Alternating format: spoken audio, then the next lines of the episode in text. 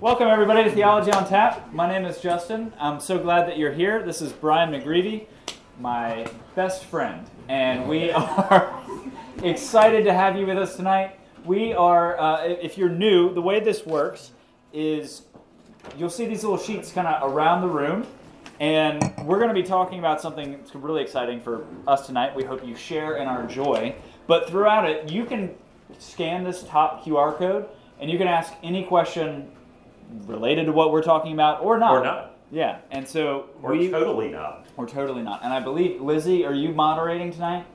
Fantastic, thank you. So uh, those questions will come in, and then the second half of our time, you can look over the questions that have been asked. You can like the ones that you would like asked, and those will kind of come to the top, and then Lizzie will pose them to us. But um, just one, you'll see if you want to stay in touch with all that we do here. We do this every other Tuesday. We're grateful for the folks at Henry's who always uh, provide us some space, and we always have a great. Thank you, Kelly. Yeah, Kelly is filling in for Clark tonight, and we're so glad that she's being a rock star and helping us out.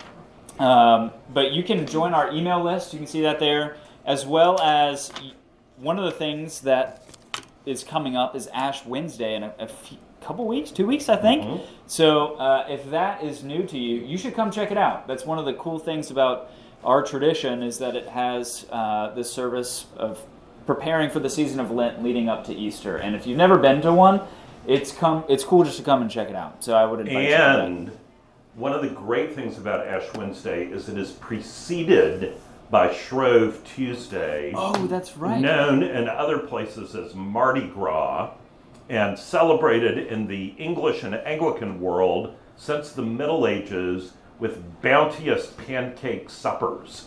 So before Theology on Tap next time at St. Philip's, there will be an all you can eat pancake supper uh, with bacon and blueberry pancakes and all sorts of stuff. That sounds will amazing. start, I think, at 5:30. So if you like pancakes, you don't want to miss that, and uh, you can come eat there and then just waddle on over here afterwards. That's right. Oh, that's that sounds amazing. We should bring some.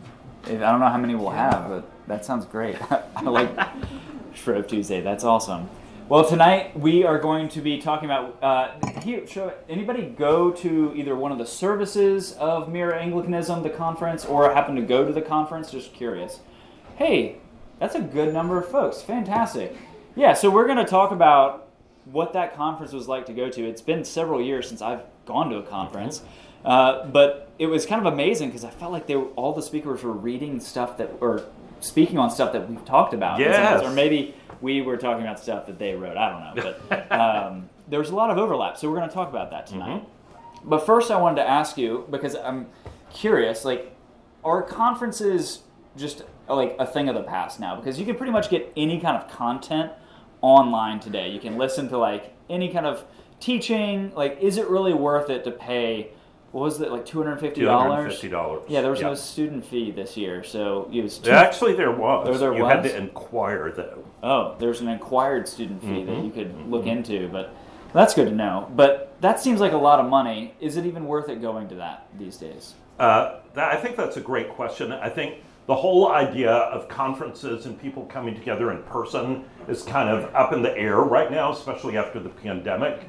And you see the same thing uh, in this uh, weird debate that's going on in our culture about whether actually having workplaces where people work together is worth anything or whether it's just better to have everybody in their own little space at home communicating over the computer. But I would say resoundingly for a conference like Mere Anglicanism, maybe not so much if you were talking about IRS regulations, uh, but for something like Mere Anglicanism, being together, I think, was really important. And I think that there was a dimension to being in a space where there are all people that have been drawn there because they love and or are curious about the same things. And one of the things that you might know if you are maybe a little bit of a C.S. Lewis nerd or a lot of one like I am, um, that Lewis talks about friendship and he says where friendship is birthed is when two people who don't really know each other are talking and one of them talks about something, and the other one says, What? You too? You love that too? So, two people that are standing by, side by side looking at the same thing that they love, and that automatically builds some relationship and intimacy there. And if you take 900 people who are all interested either in the theme, which was uh, longing for a more beautiful story, lessons from C.S. Lewis on reaching a fractured world, or people just interested in C.S. Lewis, or people deep in their uh, faith in Christ, and you put all those people in a room, there's an energy that comes from that that you just can't duplicate when you are uh, alone in a carrel with headphones, you know, on. And then, of course, the worship services. Um, the worship services were amazing, not just because we had incredible music, thank you, Chris, uh, but also because of everyone participating together in worshiping. Yeah. Yeah, that's. I, I, felt like it was. I was surprised how much I really enjoyed it. Even kind of helping to put it on, I, I just thoroughly enjoyed it, and I knew especially the part of being together post COVID. It had been a long time. What was it? 2016 16. was the last time yep. they had Mere Anglicanism, and a lot of people hadn't been to any conference in person before COVID, uh, since before COVID. Right. So um, that was kind of to be expected that people just enjoyed being together. It was kind of like a homecoming. But at the same time, what I was not what I was surprised by was the worship. I think that was the highlight for me, what, which is not normally the case. I've been to conferences where there's like thousands of people and like before the speakers start, there'll be like a couple songs before, maybe a couple songs after but the worship was different here. You actually had to leave the space where the talks were and go into a church building. A sacred, a beautiful, sacred, space, beautiful like space. yeah. here.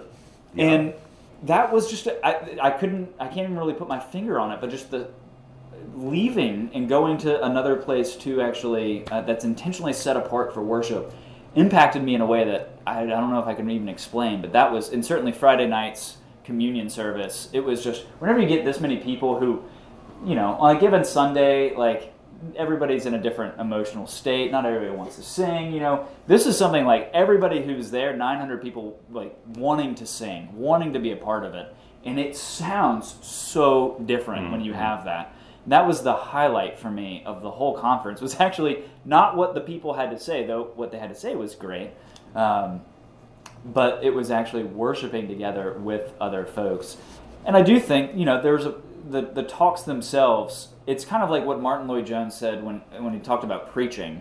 Preaching is not something, he, he was always, this was a guy in the, you know, early 20th, 20th century who, uh, you know, was really resident with his sermons being recorded via like a tape recorder, basically, before there was any of this stuff.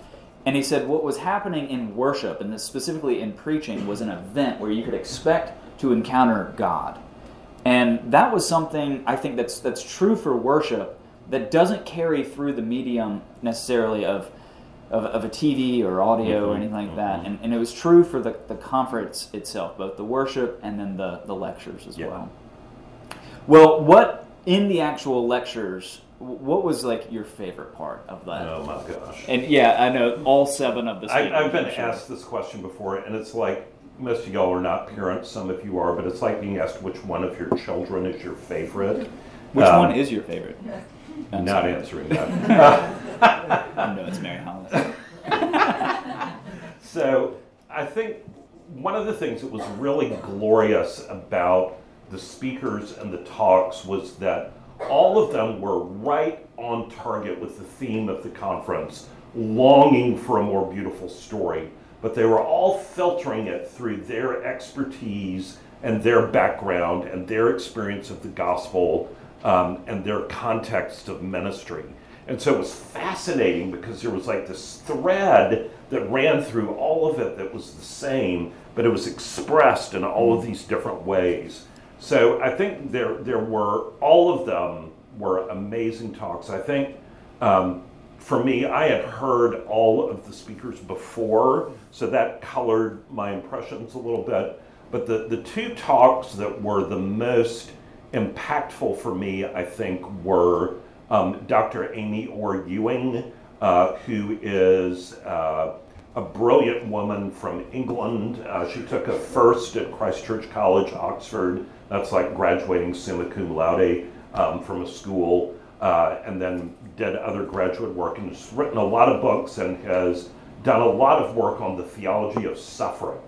And part of what she was talking about is how how many people in our culture have really experienced deep pain and even anguish in their lives, and sometimes at the hands of the church or at the hands of Christians. And that that, for a lot of people, puts such a barrier to being able to hear the good news of the gospel. And then she also talked about all of just the pain and outrage about injustice and other things that exist in our culture right now.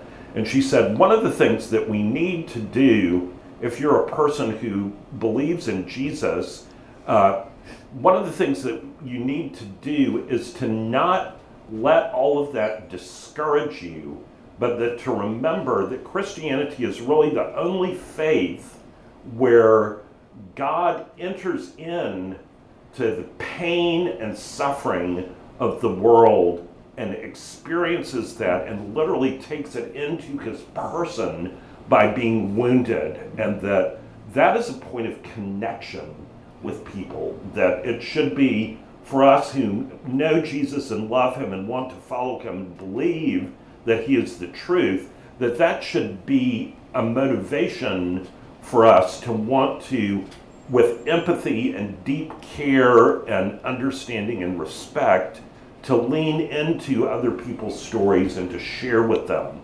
So I thought that was just really Yeah. profound. a lot of folks said that, that she was like their favorite of all the speakers. I mean, she was amazing, and I, I t- took away from what she said the most. Uh, you know, a lot of people think, oh, the problem of you know, C.S. Lewis wrote the problem of pain. I think most of her talk was going through a chapter or several chapters of that book. And she said, you know, a lot of folks see this, you know, suffering, why is there evil as a obstacle, as an obstacle to the Christian faith. She's saying, no, no, don't be scared of that because the, the very fact that it outrages you, the very fact that you're in um, in pain from Right, it, is inexplicable is otherwise. yeah. I mean, if it's just all random meaninglessness, you shouldn't feel pain at all. You shouldn't feel upset by your pain. But she said, no, every one of us feels that way, and that's what we should lean into, both as you said, with empathy, but also making you know folks wonder why is it that I know that this is wrong, you know, and and lean into that as a way to point people to the who God is, as you said on the mm-hmm. cross. So. Mm-hmm. And my other favorite, who was very, very different, uh, was Simon Horobin, who has uh, C.S. Lewis's old job at Oxford. Simon is a genius. Uh, he's in his 40s, and he is a philologist. I want you to all say that with me. Philologist. It's that wasn't very good. Do it again. Philologist. It's such a fun word to say. Um, most of us don't know what a philologist is. I didn't know what a philologist was until I started nerding out on Tolkien some decades ago. But a philologist is somebody that studies the origins of words and language and how they came to mean what they mean. And Simon is a philologist by training. And he, I think, is the only person in history that has ever written a book on philology that became a bestseller. that is not something that is evident. Uh, but he is an expert on stories and medieval literature, Beowulf, Piers Plowman, all of that kind of stuff. But he gave this talk about um,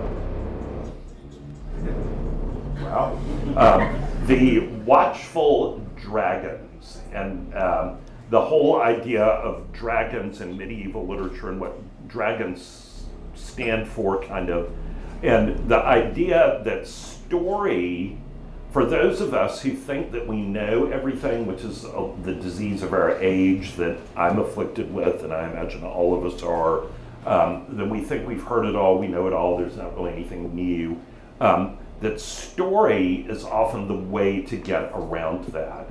And then he shared this beautiful part of the Chronicles of Narnia out of the book that's called The Voyage of the Dawn Treader um, about Eustace. Um, Eustace is one of the great characters of fiction. Um, he's described in the first sentence of Lewis's book, The Silver Chair, says there once was a boy named Eustace Clarence Scrubb, and he almost deserved it. And uh, he's just totally obnoxious. And in the story, he literally turns into a dragon. And over time, he realizes through being a dragon, through getting kind of what he wanted, uh, the impact that that has on his life in such a negative way. And then there's this beautiful story of how Aslan, the great lion, um, comes to Eustace and through some very painful things sets Eustace free to be um, a different kind of boy. Mm. And one of the things that Simon pointed out that's so brilliant about Lewis is that it would be really easy to say that Aslan transformed him and then suddenly Eustace was perfect. But he said Lewis doesn't do that. Lewis is such a realist. And he says um, in the story, it would be nice to say from that moment on that Eustace was a very good boy all the time. But the fact of the matter is, he began to be a better boy. There were still some days when he was exceedingly tiresome. But little by little, he began to change. And so he was just talking about how truth with a capital T can come through the medium of story in a way that touches our heart in a way that reading just a factual account wouldn't. Yeah. He, I mean, a lot of our speakers were from England, and they're, I mean, his voice especially, as he read this, I mean, Jeff was perfect. The director of the conference got up there and said, I don't know what kind of um, audible or somebody needs to hire him to read through the Chronicles of Narnia because his impression was so spot on. The way he read it was just incredible. But what was amazing was that was the, I think, when we did a theology on tap about Lewis and Tolkien, somebody asked a question, "What was your favorite scene?" or something mm-hmm. like that. That was the scene that, and it just sticks in your mind, yeah. and that's what I yeah. love about. You know, that, that's what he was talking about. The, the story, that capturing our imagination. It kind of, he said, it gets past the watchful dragon. Mm-hmm. So all the objections from our kind of our nature or from the world out there about is Jesus real? Is the, the cross true? Like saying the beauty of the story taps into something inside of us that's objective. Yes. And it and it like bypasses all of that baggage. All the circuitry. Yeah, yeah. and it yeah. just and it and the way he read it was exactly on point yeah. to, to doing that too. So yeah, I, I, was surprised. I didn't know he was the one I was the most surprised with. I'd never heard of him before. I'm not a Lewis scholar like yourself, so he um, was new to me, but uh, it was amazing. I really enjoyed his talk. Um, and the other fun fact about him is he was the person that the Oxford English Dictionary um, asked to write an article about why they had included in the new edition of the Oxford English Dictionary Eeyore and Bear of Little Brain. which was just great. So, what about you? What which which? That I missed not that a part. I, I, missed that part. I think. But, um, no, I, for me, I really enjoyed a, couple of them. Um, unfortunately, so let's see, what was the.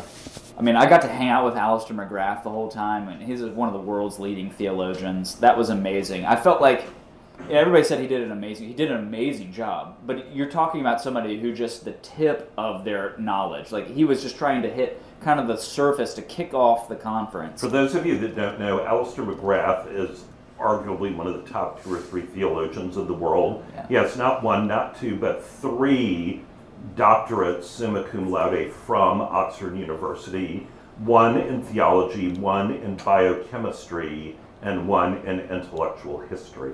Yeah.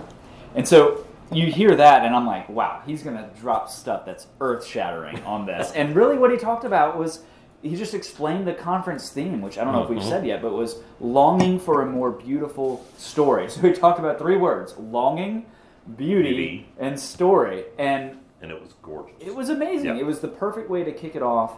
You know that we all have these longings. That was one of the things that stood out to me from the conference was the book The Weight of Glory. Has anybody heard of that? Read it? Weight of Glory. See, I have not read this. I need to read this. Mm-hmm. But that came up. I felt like more than any other of Lewis's yeah. writings. I was counting. Were you really? Yes. Um, I don't. I'm not surprised. Uh, so this was amazing. This this had to do with beauty and longing. This was a quote from The Weight of Glory, and I'm not sure if he said it I'm pretty sure he did, but anyways, He the, did. uh, the books or the music in which we thought the beauty was located will betray us if we trust in them. It was not in them, it only came through them.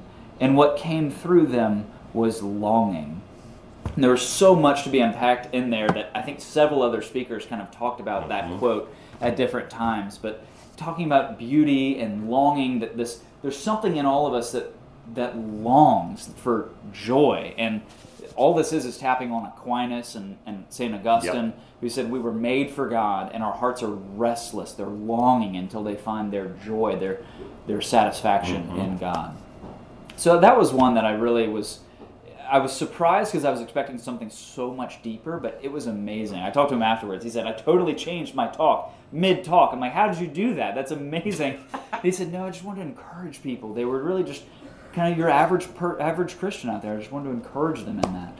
Um, so I really liked what he had. Do you have anything you want to add to McGrath's Well? I think one of the things that is so beautiful about Alister McGrath is that he is one of the most brilliant intellectuals at Oxford University, and he is held in extremely high repute all across the ideological spectrum. But he is the most humble, loving, kind, approachable person. Know, not stuck on himself, not some kind of ivory tower. I deserve for everybody to like fall down and bow before me when I walk in the room. Just not like that at all. He was somebody you would want to go have a beer with.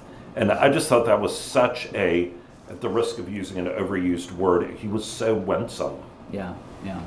We got to talk about Kreeft, and we got to talk Yes. about. I'll say Ryken because Ryken is the president of Wheaton. He spoke, uh, Dr. Philip Ryken. And Kate Panizza was his host. That's right. Yeah, and I was like maybe a little more nerdy. He talked about the uh, uh, how Lewis understood Scripture, which. If you're a Lewis fan, some people out there think, well, maybe Lewis was a little weak in his doctrine of Scripture. And what I appreciate about Ryken was he did say some of the things maybe, but then he explained, gave some qualifications Mm-hmm. about why people think that he's pretty weak on it, and then But the strengths. Yeah, Yes. he's actually gave uh, you know he wrote a whole book on miracles, so he's staunchly defending the historicity of miracles. But he was a literary critic, and nowadays it's uh, in biblical studies it's all important about what is the genre of the part of the Bible Mm-hmm. that we're reading. That's really important. Lewis was doing that decades Right, before yeah, people yeah. were doing that fashionably. But anything that stood out to you in that one? Uh, well, I think one of the things that Dr. Ryken did so beautifully was to show that Lewis was someone who was a profoundly important scholar.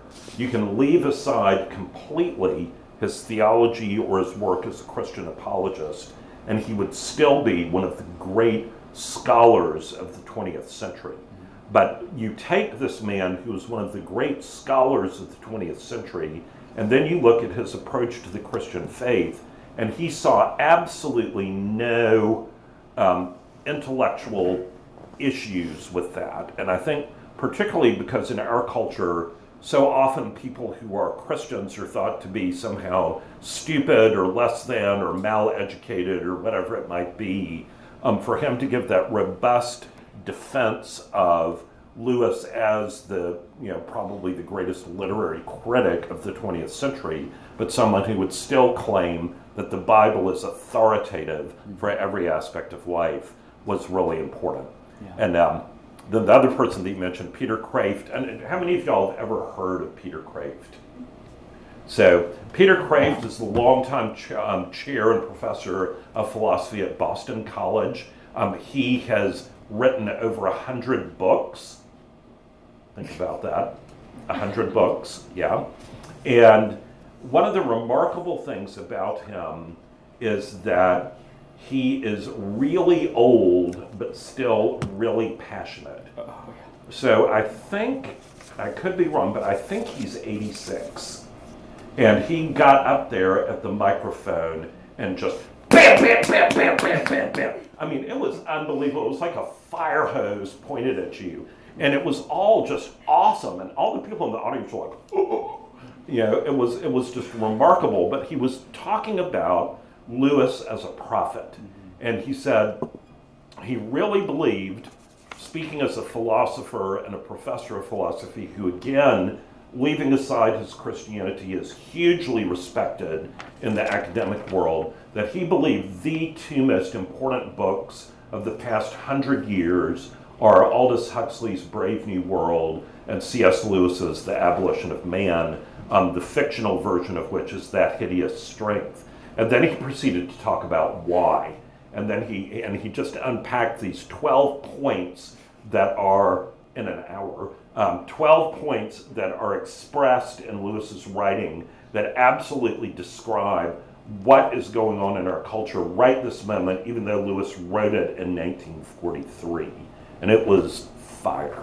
All I could think about was you had just taught on abolition of man and that hideous strength within the last couple years. And then to hear that talk had to just be, it was amazing. I couldn't type on my phone taking notes fast enough on his thing, but it's funny that's your experience of how he got up there because I think it was Alister and then it was. Um, then it was yeah, Dr. Ryken. Yeah, and second. Peter. And both of them are pretty engaging kind of speakers, but 86 year old Dr. Kreeft kind of moseyed his way up to the speak. Uh, and the you're microphone. thinking, oh, this is going to be so boring. And, and he just he never even looked up. He just kind of looked down and was reading reading his manuscript, and it was kind of in this way.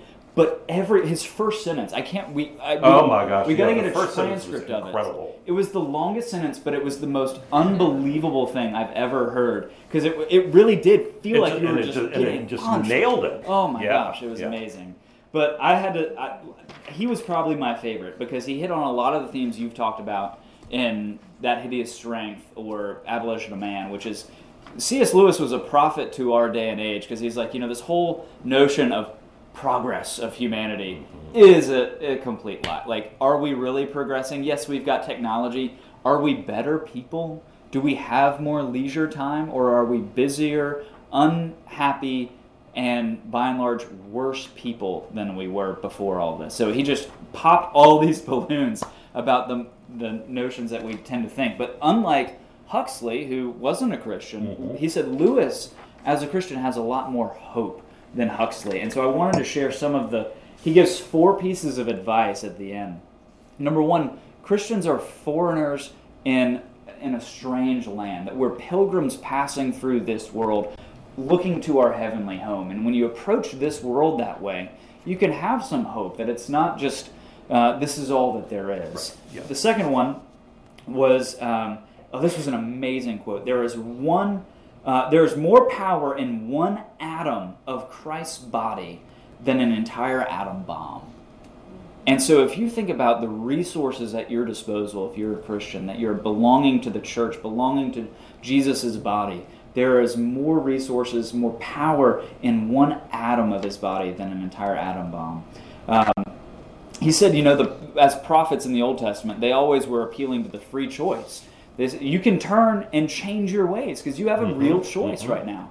And I thought that was a really good point. But the final one that was just kind of the mic drop was he oh, said, you yeah. know, Sodom and Gomorrah almost made it. You know, Abraham was interceding for these these notoriously wicked cities, and if there and God ultimately, if, if he found ten righteous people, just ten, he would have spared all the wrath on, upon those places. And he said, "You can be what? What can we actually do in this world?" So he ended on a very hopeful note. He's like, "Be a saint. Be somebody who actually lives out their faith." And um, in an authentic way, and you can change the world. And I thought that was a really, after just kind of what felt like a lot of doomsday, he ended with this, you know, just the simple uh, living like Jesus did, yeah. can truly and he, change. And he concluded world. saying that you can be the straw that breaks the camel's back mm. Of all the bad things in this culture if you will only do this thing. Love God with all your heart, soul, mind, and strength, and love your neighbor as yourself. And then he sat down, and it was just like. It was amazing. Yeah. Yeah. It's one of those that everybody was like, we need a transcript of that. And so they're going to make one. And it's one I feel like if I read that like every week, it would be really helpful. It was dense, but uh, any other concluding talks that you want to as we wrap up? I think we got a couple minutes before we go to questions. Well, I just think that there were there were so many just beautiful things. One of the things I loved, and I can't remember who said this. I think it might have been Jerry Root who gave another just amazing mm talk. um, was he was talking about teaching and how we have um, completely dumbed down the idea of teaching, and that so much of the emphasis in our culture now is teaching to a test or trying to teach to certain outcomes, and that you don't want to have intellectual engagement, you want to have regurgitation. And he said, really, what good teaching is, is loving something publicly. And I thought that was really profound. The other thing that I thought was really profound that um, I tried to, I wanted really to talk about this in my sermon on Sunday, but there was no way to do it um, unless I went for an hour. And I'm not going to go for an hour now. But Michael Ward, in his last talk, um, was talking about the power of the perspective of the narrator in a story. And that if you are the narrator of your own story, if you remember from like high school English, there are different voices that narrators have. You can have a narrator who's a character in the story, or you can have the omniscient narrator that knows everything that's going on. And what Michael Ward was saying, and he used this beautiful example from the end of The Horse and His Boy in the Chronicles of Narnia, um, where the boy Shasta is talking about how his life sucks, basically, and he's never been given a fair shake, and everything has gone wrong, and he's never been able to do any of the things that he really wanted to do, and um, that lions have been after him and all these other things. And then he's just the, the character narrator. But then Aslan, the great lion, who is the omniscient narrator, comes in and then tells Shasta all the pieces of his story that he didn't realize to show that actually he's lived a life of deep blessing. And um, it was just unbelievably powerful the way that he expressed that. That's what I wanted to. That's what I was going to end on. Actually, was Ward and how he talked about. It was in the section. He said, "There's three things that. What are some lessons that we can take away from C.S. Lewis and how we share our faith in the world?" And he gave three things. We need to tell our stories, tell the gospel story with reverence, reverence. honesty, and joy. Right. And so the, that was the part about reverence, and I think that was the of all of his talk, the part that stood out to me was the place of silence, even in mm-hmm. that, and the power of silence today, and how ter- we've talked about this at theology all the time. How terrified we are of silence yes. and being quiet, and yet Lewis uses that so profoundly in his fiction, and those are the moments. And I didn't know this. Is this true? Where he talked about it was you know Lewis, the most reluctant convert, right? Where it had this amazing kind of he was an a, a profound atheist. Yep. Then, when he became a theist, he didn't even become a Christian yet. He was just open to the idea that there is a God. He writes about that conversion uh, in the most powerful, kind of bombastic way. But it was when he became a Christian that he actually spoke with a lot more kind of reserve and silence. Is that I don't know yeah, where he so speaks. basically, when he becomes a theist, he writes about this and he says, "You must picture me alone in my room at Magdalen, um, most earnestly trying to resist the approach of him who I so desperately longed not to meet.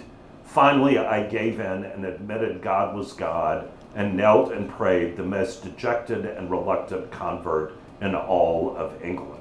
So that was his conversion to theism. But then when he describes his conversion to Christianity, he talks about how he was going with his brother to the zoo, and that when he started off on the journey, he did not believe that Jesus was son of, the Son of God, but when he came back from the journey, he did. And he likens it to some chains falling off, and that's all he says about it. Yeah, it's, it's, it doesn't get that much attention. Yeah. But yeah, I thought if we can tell the story, because reverence and silence, that kind of you know you're standing on something significant. And he talked as well about beauty. Uh, this was a question, I don't know if we ever answered it, but like, is there ever danger in beauty? And he really talked a lot about, mm-hmm. you know, Jadis and the right. uh, magician's nephew. Like the face of beauty can be can be evil deceiving. and wicked and yes. deceiving. Yes. Um, and so I just thought, like in the Lord of the Rings. Yeah, sometimes they were all deceived. So a response to true beauty can be a shutting of the mouth and just a silence mm-hmm. where you, there, where words are inadequate yep. for it uh, I thought that was really it, it, impacted me. So, well, we should. That yeah. was that was good. But how are we doing on questions?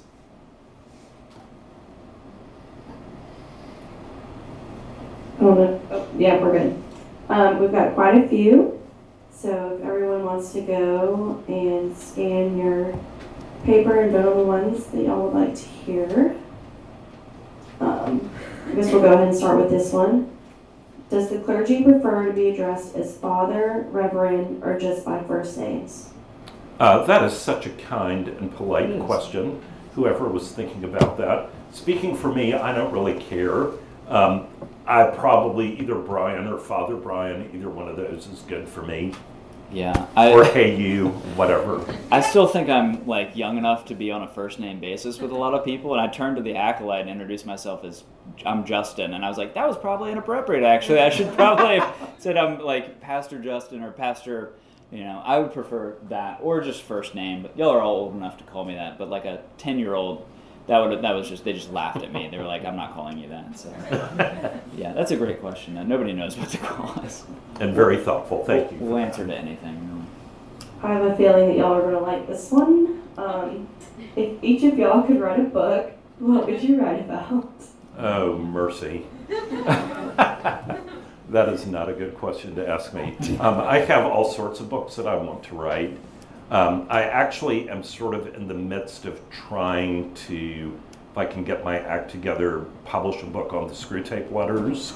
Um, so we'll see if that ever happens or not, if I take the time to actually do it. I have actually written some books, but most of them are not ones that you would want to read uh, because they were mostly when I was a lawyer writing about um, insurance and risk management. Anyone? Um, pretty, pretty fascinating stuff. Um, but I think anything sort of in the constellation of Lewis and Tolkien, beauty, longing, truth, anything in that range would be something I would love to write on. You'd be good at that. That'd be good. I honestly have no idea. Uh, I've struggled with that question. Yeah, I, I'm jealous of folks. We have a number of people who are creative writers and can write. I that would is just terrible. Like I can't even color inside lines, much less write captivating stories. But the way God has I don't know about that. uh, I I can distill information pretty well. I, my mind works in that way, and so a, a lot of the books that I would write either have already been written, or I would do some things that would maybe distill older works that are really meaningful for today and try to bring them in a more accessible way. What I care about is about the people in the, the pews of the church, people on the street who would really benefit from some of the ancient wisdom that's gone before. And God's blessed me with being able to understand some of that and translate it would be kind of Yeah. fun for me. How do I sort out voting when every politician supports things that are immoral slash anti-Christian? How do you sort out moral priorities? Oh boy. That's a great question. That is such a great question and really a difficult one in our culture right now. And I think that what, what our culture wants to tell us is that there, there's one group of virtue and one group that isn't. And you, depending on which side you're on, it can be either way. But the problem with that is exactly what the poser of that question said. Every politician is going to hold at least some views that are going to be objectionable to you. And I think there, there actually, believe it or not, is some great stuff from C.S. Lewis about this. Um, or maybe that's not so unbelievable. Uh, but he writes about politics and what it would look like to have what he calls a Christian political program. And he said it would make everyone angry. Um, the people on the conservative side would be horrified that it was too liberal, and the people on the liberal side would be horrified that it was too conservative.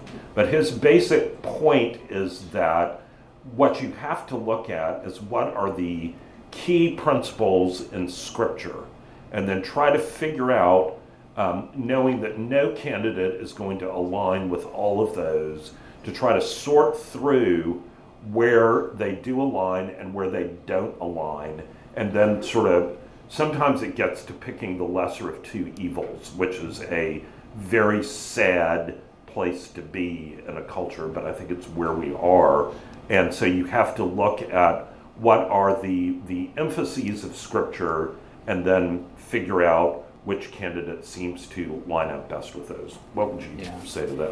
Well, I thought it was in, one of my seminary professors was from England, and he said that this is um, a uniquely American problem. Like the, the the stigma of voting either for the other party uh, in America is especially strong. It's not so much the case in the UK.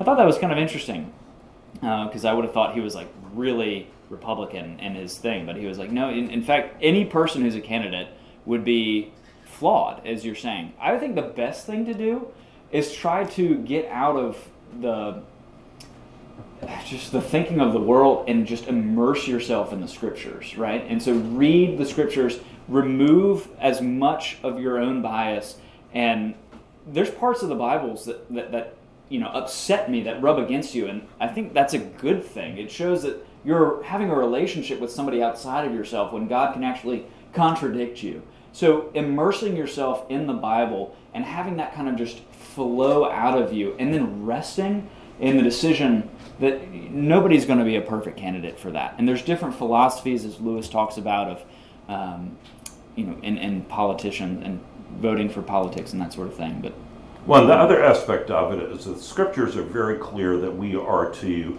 pray for our leaders and we are to pray without ceasing for our leaders. And I, I know, at least for me, I'm not very good about doing that.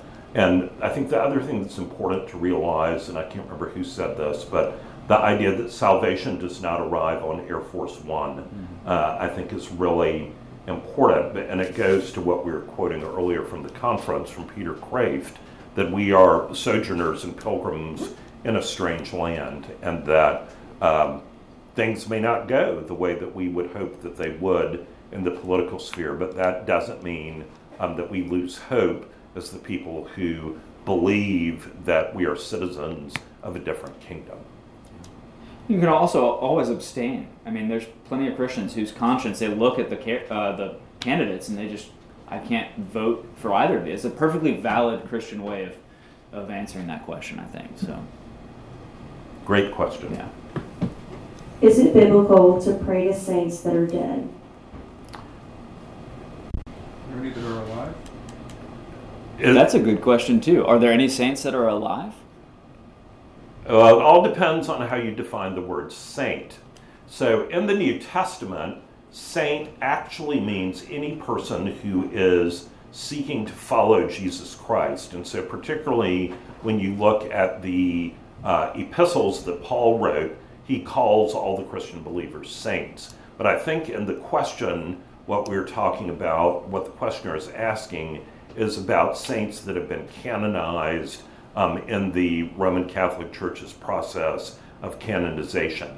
And I think that there are um, obviously different viewpoints about this between Roman Catholics and Protestants. Um, I think one thing that we would agree on is that the saints who are not living in this world are not um, dead in the sense of no longer having life, but that their life is in heaven rather than on earth. And one of the things that we do know is that the saints in heaven do pray for people who are still on earth. Now, that much we know from the scriptures. Um, Protestants would say it is a bridge too far to implore a particular saint um, to pray on your behalf. Catholics would say that's not a bridge too far. Um, but I think the important thing is to understand that the saints are um, part of that, what Hebrews calls the great cloud of witnesses, who are living in heaven and worshiping at the throne of Christ and are interceding for us all the time. I think there's a Protestant reaction that anytime they hear the word saint, it is to, oh, it's almost like Mary. We just initially, we don't want to be Catholic, so we're just going to kind of buck against that. But the reality is, is that we, I mean, Paul says, imitate me as I imitate Christ. And th- there is a sense that um, we are to look as exam- look to examples in the faith of those who are further along than we are. I think that's And to perfectly imitate them. Yeah, to Yep. imitate them. Uh, as a good Protestant, I would say that's great. Um, and but the question was, is it okay to pray to saints? Is that or no? Is it biblical? And I would, I think that's right, right?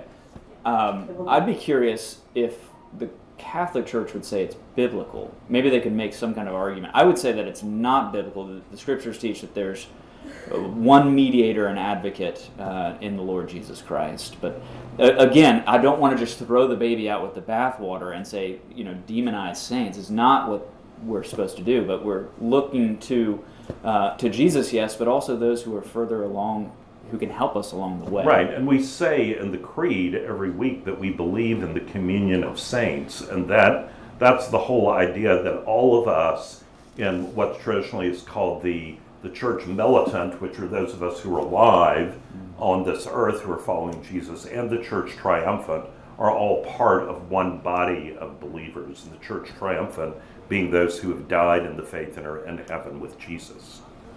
I would I would also want to just say I think a lot of people don't realize that the scriptures, as you already mentioned this, but like Paul calls the living people in Corinth saints. The, the to the saints in Ephesus, Ephesus, sorry, or Corinth, or wherever he's addressing his letters to. Christians have the righteousness of Christ given to them by faith, and that is something that is puts them on the status of, of saints, not in the sense that you're talking about in the Roman Catholic Church, but that's part of the essence of the gospel mm-hmm. is that mm-hmm. we are holy, which is what saint really means. We're set apart, sanctified uh, because of what Jesus has done for us. Right. Anglican opinion or Henry VIII? Anglican opinion? Okay, I'm going to take that to mean is this a question about the origins of the Anglican Church. Uh, was it Henry VIII that started the Anglican Church? Some people believe that there was no Anglican Church, and then Henry VIII, because he wanted to get divorced, um, started the Anglican Church. And actually, and I'm going to try to do this really quickly.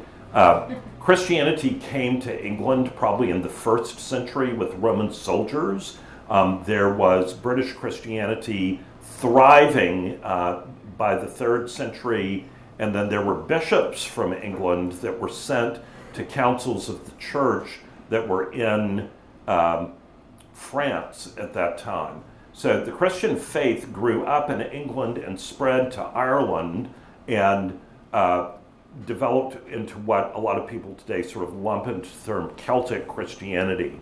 And then when missionaries came from the Roman Catholic Church to Canterbury in the late 6th century, they were very surprised to find that Christianity already existed in England and that it had some things that were sort of different in the way that they approached things than the Roman way of doing things. So there was eventually a council at Whitby uh, where they talked about some of these differences, but there always had been a stream in the English church that was a little bit different from the Roman Catholic Church. And so when the tide of the Reformation began sweeping through not only Germany but England, um, there was this understanding that the English church could go back to some of the things in its roots and embrace some of the Reformation that was seen uh, coming out of Germany and that that happened to coincide with the same time that Henry VIII, for political reasons, wanted to be divorced not only from his wife but from the Pope. So um, I would say the Anglican Church's roots go way back um, before Henry VIII, and that that was just one aspect of what led to the Anglican Church. Do you yeah. want to add to that? Really, really briefly, that it was the I think the the Henry VIII, like it's just a lot of people are like, well, he wanted a divorce. That's why the Church of England started. As you that's just said, wrong. That's just wrong because his. I mean, kings then could have done with it whatever they wanted. Like it's a historical fact that they didn't need the Pope's approval to do that uh, to get a divorce or whatever. Um, and also, as you said, the rising tide. It was a matter of time before the Reformation hit England, and that was simply the occasion for it. It was already happening among you have uh, what were called Lollards. This was Lollardy. That was the historical term of evangelicalism, uh, in the 16th century sense of the term, the Reformation happening on the ground level, that was the occasion at the top, was Henry VIII's divorce. And if that wasn't what the question really meant, please talk Sorry to us afterwards. if that was not. Time for one more. We've got we've got five minutes. We got all Yep. the time in the world. Depends on how quick we are. Well, this this one might be a little controversial. Okay. So, I would hope you've spent your whole lives thinking about this answer. The people want to know if you were a dog, what kind of dog would you be? Wow. Not Um, a, not a cat. Just a Definitely not a cat. There was actually one of the speakers at Mere Anglicanism that said some sort of disturbing things about cats. That's really disturbing. Choose wisely. I would be a golden retriever. No doubt. No surprise here. That sounds good. Yeah, I don't know. Probably a retriever. A lab. I always had labs. They were really like boundless balls of energy, though. Mhm. So I don't know. Just any, not a cat. That's all. Not a cat, me neither. Yeah. That was a lot faster than I thought this was going to go. Was- so, um, how do you bring people to church when they are content with watching online? Oh yeah. Oh, such a good question. Um, I think there are a lot of ways, um, and I would say there's sort of two aspects to that. One is talking to them about why there's a difference between going online and going in person, and the other is incentivizing them to come. Um, I think there's a lot you can do with incentivizing people to come by saying you would love to have them come and sit with you in the service and that you would love to go get brunch afterwards or something like that. I think that's a way to move people out of their comfort zone. But I also think you can, especially if it's somebody who is somewhat committed to the Christian faith, you can look at things like Hebrews 10 24 and 25 that says, Do not neglect to meet together as some are in the habit of doing, but um, encourage each other daily, and all the more as you see um, that great day approaching. And I think Scripture is clear that the believers are to be together. Um, Acts, when it's just talking about the church in chapter 2, it says they were all together and they devoted themselves together to the apostles' teaching and the fellowship, the breaking of bread, and the prayers. And that together part is really important. And I'll just use a little example. I don't want to embarrass you, but hopefully we'll both be embarrassed if we're embarrassed here. Um, one of the things that was remarkable about that Friday night worship service is that Justin and I were standing together Oh, yeah. and we were both deeply moved and crying at the same time and sort of having to lean on each other. And We weren't the only ones. no, we were not. There were a lot of people like that. Um, and it was a beautiful thing. And much as I would encourage you to go watch the video of that service because it will bless you, Yeah. you will not experience that right. watching the video. Yeah, that's a good. Yeah, the church is literally not the place, but it's the people who are called together, gathering in the assembly. That's what the the, the word originally Mhm, means. So that's one thing. The best article I've ever read on this talked about the reason, you know, watching church it splits your humanity in half. You- imagine your senses of sight and sound are in the congregation, so to speak. But if you're in your pajamas, your sense of touch, your sense of smell of the pancakes, you know, it splits your humanity in half. And I think that's a perf- you're not meant to be So you're that not way. present. No, you're not present. Your your whole uh, your whole body, your whole senses are supposed to be engaged in worship, and so you simply can't do that in that way. Yep. We can end early. We've never ended early before. We had so much to say about the Mere Anglicanism Conference. It was great. We do. Um, I hope you enjoyed that as much as we did. But thank you so much for coming out tonight. In two weeks, remember Mardi Gras, Shrove Tuesday, pancakes over there. Should we just forego pizza, or just? I think we should probably have pizza. I don't want to discourage people from the pancakes. that are No, going to be. but there uh, may be people that can't get there in time. Well, that's their that's their loss. I mean, no, all right, we'll bring pizza, but come for the pancakes too. It's going to be awesome. Uh, two weeks, Mardi Gras. That'll be great. Thanks Yep. for coming out. Thanks for coming, y'all. Yeah.